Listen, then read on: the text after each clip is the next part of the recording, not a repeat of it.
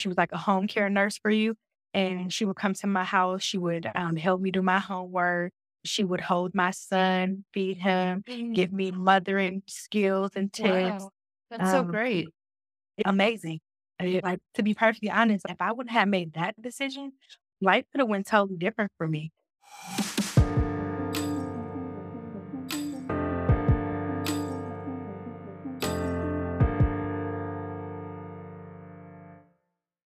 Hi, this is Dr. Liang Kang, and this is GRPS Uncovered. That was Kandice Todd talking about how enrolling in Park School, a GRPS school for pregnant teenage girls in the late 1990s, considerably helped her to navigate motherhood as a teenager, as well as stay on track with school.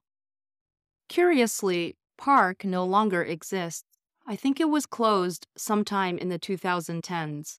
Kandice, a home care assistant for autistic children and a mom of four, also walks us through her time in several other GRPS schools from the late 1980s to 2001.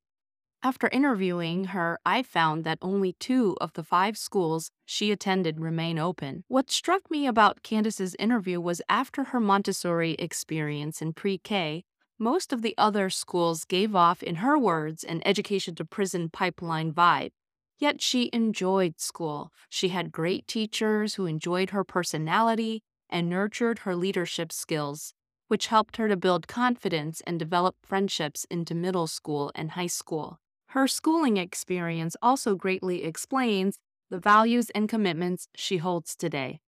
This is a rich interview where we also end up talking about how her two sons' experience in GRPS did not mirror their moms.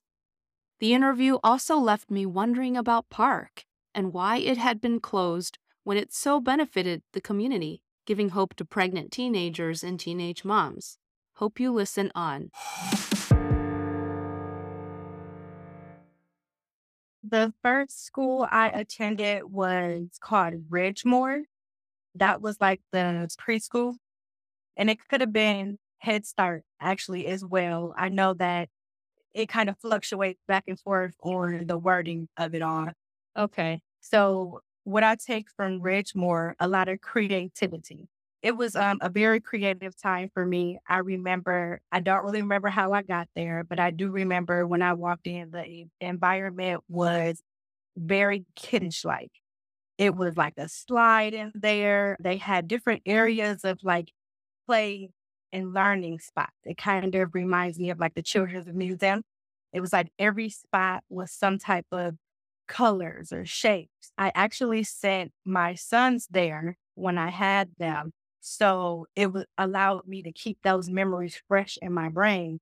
They had programs that helped children that was a little bit behind, you know, in maybe their numbers or uh, things like that. So I know that that experience uh, for me was a big part of me feeling confident and moving along, getting older and, and going further in school. The environment was really uh, loving, learning, concern, and caring, and things like that. So moving forward, then I was at Sibley School, which I don't have a lot of fond memories of Sibley. I don't feel like I was there very long Okay. because we moved and then so I mm-hmm. went to a different school.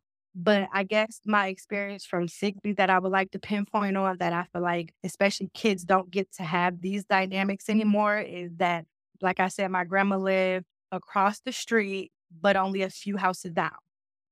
All the kids that went to that school at that particular time typically lived in that neighborhood.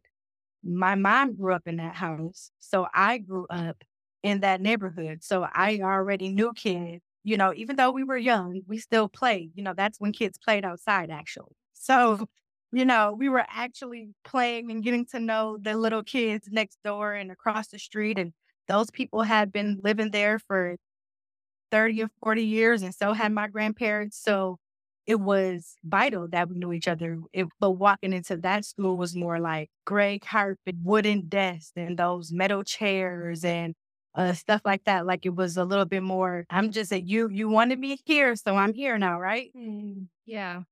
Okay, so Yeah. it was a little bit more education to prison pipeline for me. And I know those words now because I'm 40, but back then I didn't know it. But I'm giving you my impression of how I came from the creative spot to now the program is how I want to look at it. And so that's all I remember about that particular experience. Then when I moved closer into the other neighborhood and went to Ottawa Elementary. Which, by the um, way, are these neighborhoods close together or are they far away? Did you move very far away? Actually, they're very close. Um, oh, they're close. Okay. The area that we moved to was more like the inner city kids that went to that school with me in particular, kind of was, we were all like on the other end. So it was like to the right of us was uh, the end with like maybe like the doctors, the lawyers, and like, you know, certain type of class. And then we were like smack in the middle of the end of that.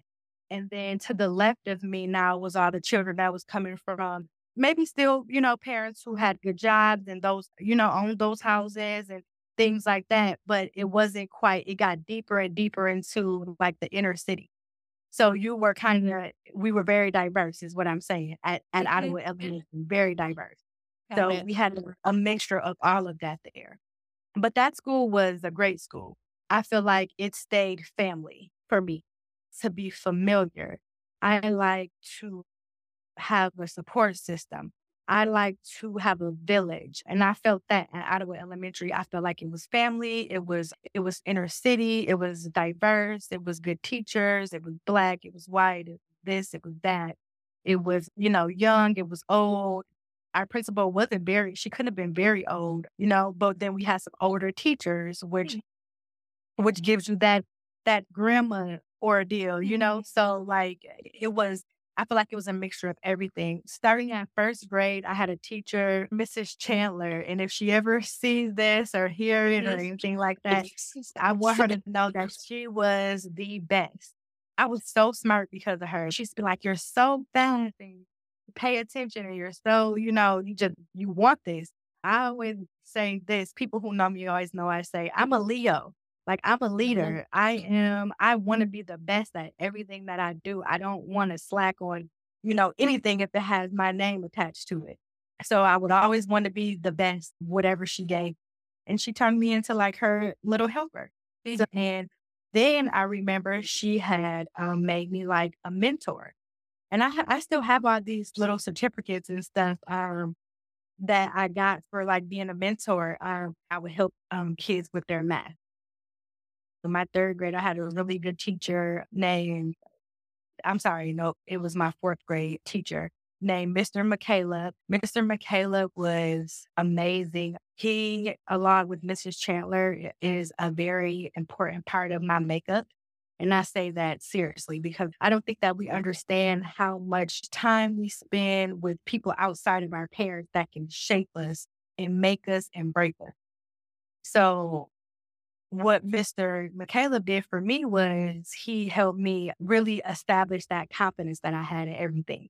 He kind of gave me like tools that I needed, like like he saw me, like he like mm-hmm. I see mm-hmm. you. We're very confident here, ma'am. He used to call me one of a kind, and you know nowadays you can't even say stuff like that because people may catch it as being inappropriate because there's so many devils in the world. But back then, we didn't have to feel like that because it felt more safer, you know. Yeah. And now you don't know what you can say to people, kids, and what you can't. But when he would give me my work, I would always doodle on my work because I'm a thinker. And so when I'm thinking really hard and things like that, I doodle. And I would always put hearts on my paper and I would shade them in. And I, my favorite colors were like pink, purple, and I don't know, they were the very light, girly colors and I would just draw hearts and I would color them in. But I would forget to write my name because I didn't sit and did that the whole time. And then he always bring me my paper bag like, oh, I know this is you because here goes your heart and stuff. You didn't put your name, but you made sure you put your heart. And so we would laugh about that. And then one day he just wrote one of a kind on one of my papers. And he was like, you know, you're one of a kind when he gave it to me. And then it was on the paper and it and it just always stuck with me. I remember used to wanting to make him proud as well. I was kind of bossy, really. so I'm like, wait, wait, wait, that doesn't go like that. but I just really wanted to, I wanted it to be how, you know, it was supposed to be. I wanted it to be in order. I wanted everybody to see it the right way because when things aren't in order, you don't see them the right way. So I'm like, you know, finding these little moments that is creating Kandice. Mm-hmm. Um, and one thing that created Kandice in those years of mentoring younger kids and, you know, being the teacher's pet kind of, and the favorite, because that's what I like to say, and being the favorite and stuff like that was that I got to know a lot of the kids and it matured me in a way. And like, I was like, I always tell my kids, like, I was the kid that was standing up to the bullies that were bullying people that was like big for me. Like I hated to see people being picked on. I felt like I was a cool kid and I, I was popular growing up because I was so outgoing mm-hmm. and I feel like that showed and reflect that I was a good person. But also with that being said, I'll come pick up my tray and I'll come stand next to the kid that mm-hmm. doesn't really talk very much, hasn't made a lot of friends and so on and so forth. I'm confident mm-hmm. and I had built up confidence. And my teachers that poured into me were letting me know that I was a leader. That's okay. wonderful. I hated middle school. So happy to hear that you had a great I experience. Mm-hmm. mm-hmm. And I wish everybody could have a great middle school experience. I feel like middle school was vibrant. Walking into those doors, I was ready to get with my friends, you know, like from the, the summer had passed. And a lot of times you don't get to see everybody because you're a kid. Not like you can really just link up with everybody. Um, I was excited for my growth. I, I remember it was that school in particular was, it reminded me of Stigley School.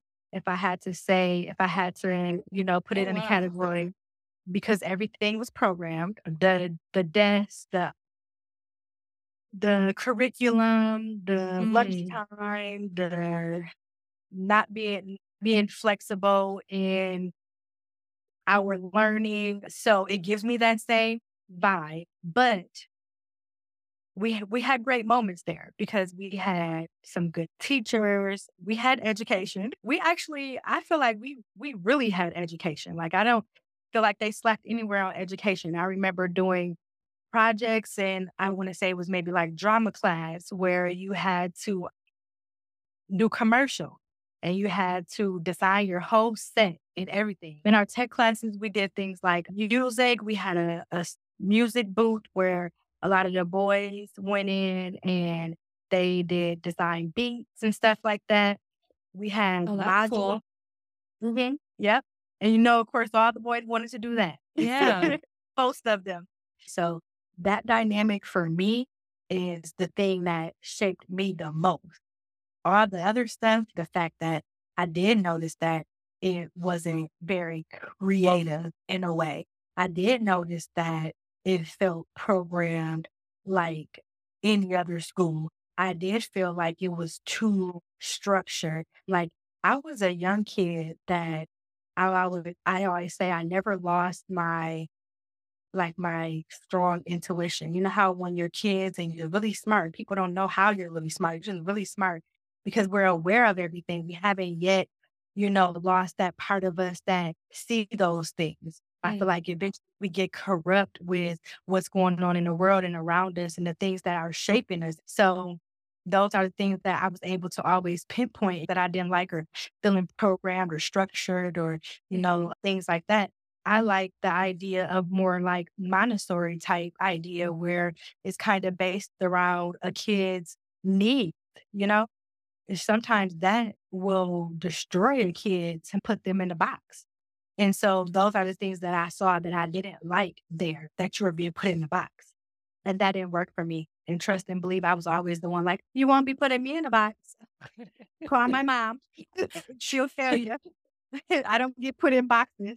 So I was the one standing up for stuff. Like, no, that's not right. I'll I'll take the suspension or the detention or the mm. timeout or whatever it is to be like that. I don't like that. That's not fair. That's not right.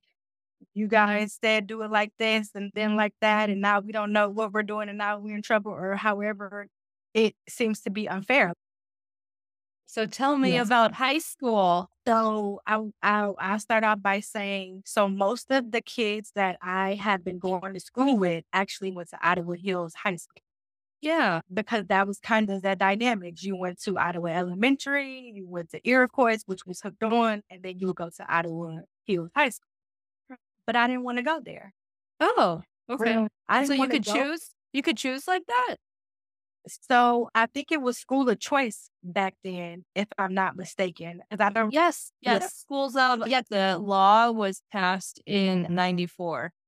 Yeah. Okay. Yep. Mhm. So, yep. So I was able to go to Creston High School. I only went there from my ninth and my 10th grade Right. year.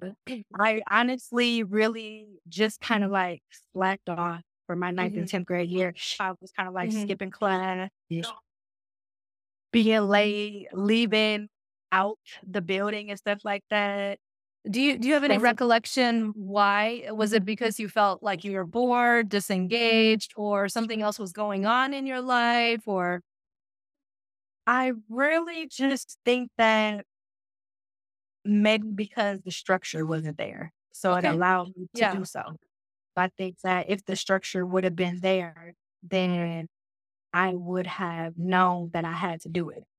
Discipline is something that I learned in my older age of Mhm. now that I should have had more of it throughout my life. And then I would Mhm. probably have made different decisions. I don't feel like I had a lot of discipline.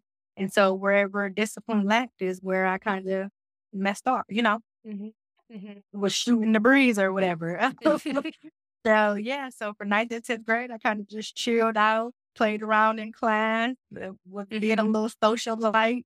I made good friends with the teachers and stuff. I was still my regular Kandice, one of a kind self. So it was not like I was like a headache to see come in. They were pretty much prompting me all the time, like, look, here the work you missed last time, do this and then do that. So I would feel like I, I always can catch up. It's not a big deal. But then I got pregnant. right? It's on 10th grade summer. So I kind of was like, oh, shoot, like now I'm like behind. so yeah, I, I grew up. I had to grow up uh, that summer. I was like a Mm. pregnant teenager. I was a pregnant 16 year old and I had to make some big decisions.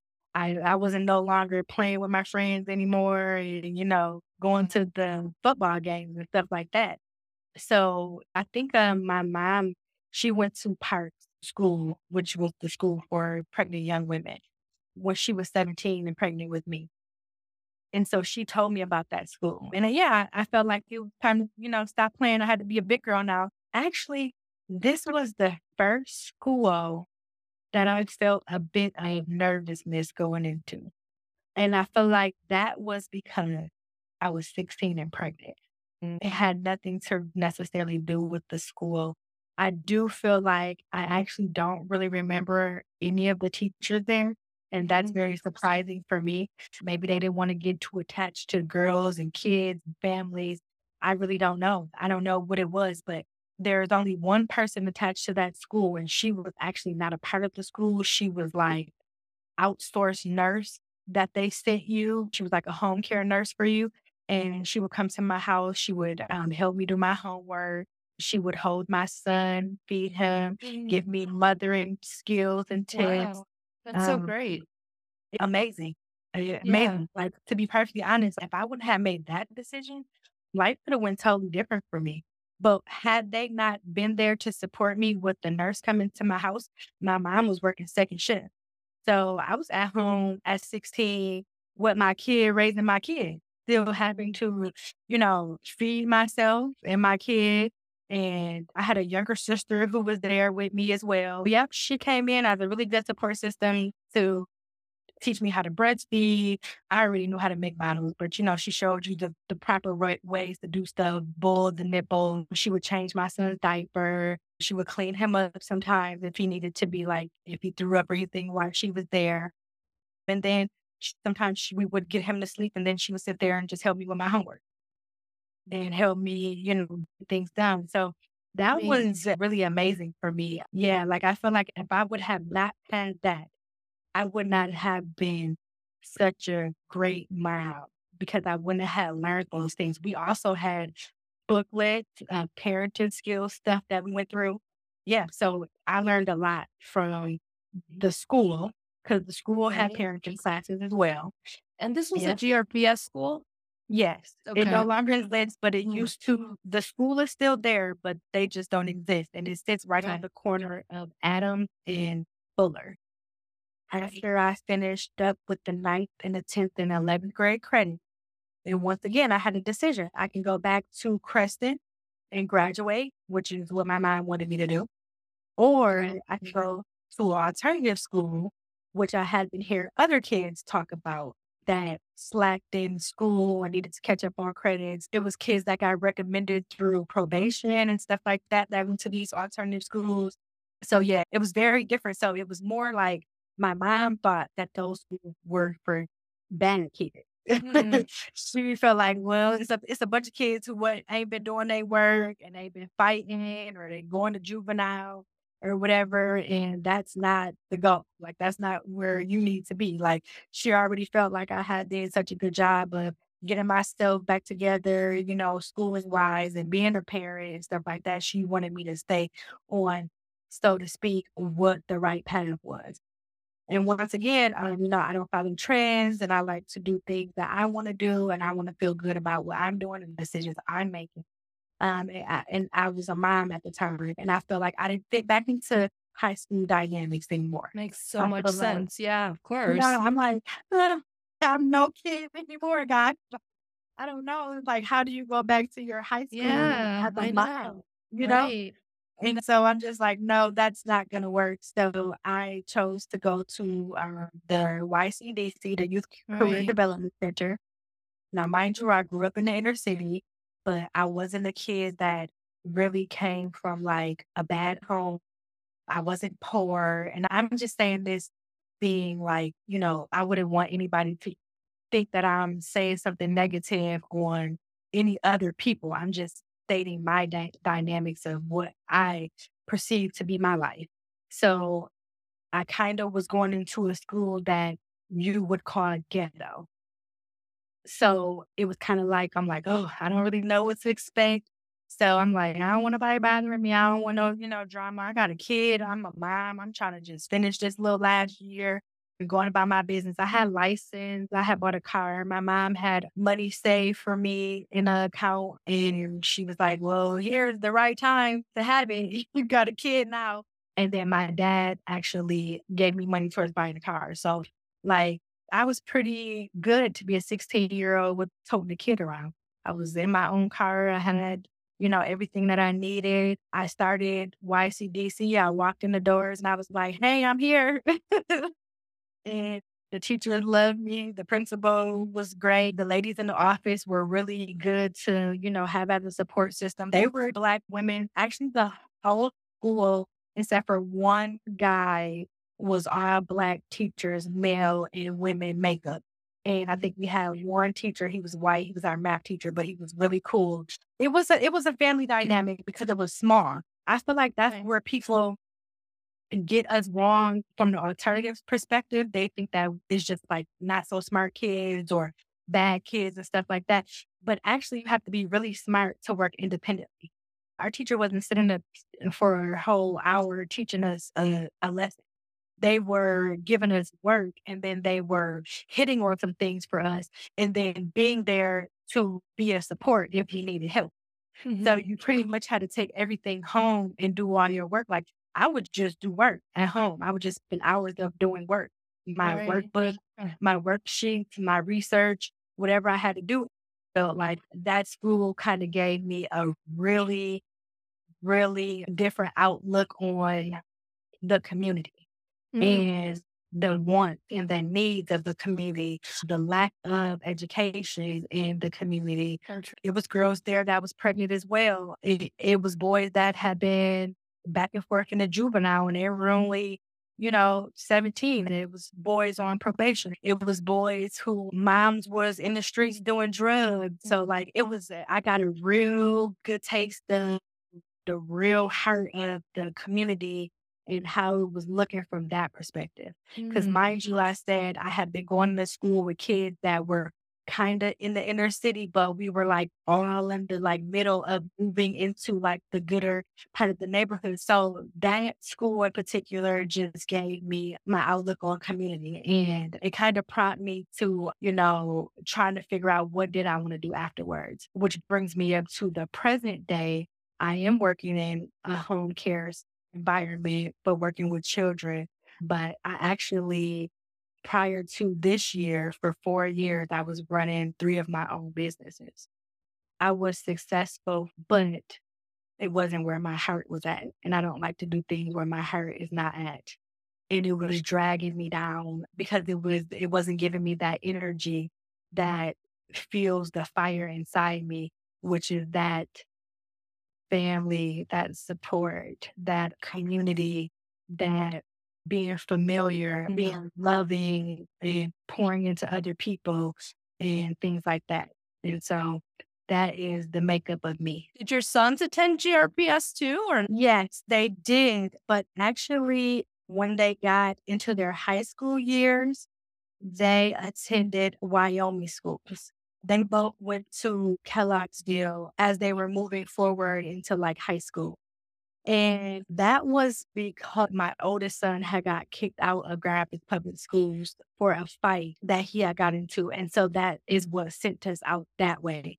Did your sons like going to Wyoming schools? Did they do better uh, there? I guess.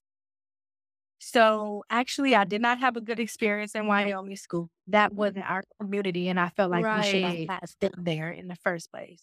I didn't Got know it. anybody there. I didn't have a support system. They were not looking to give me a support system. It wasn't family. It wasn't community. It wasn't friendship. It wasn't anything that would had helped.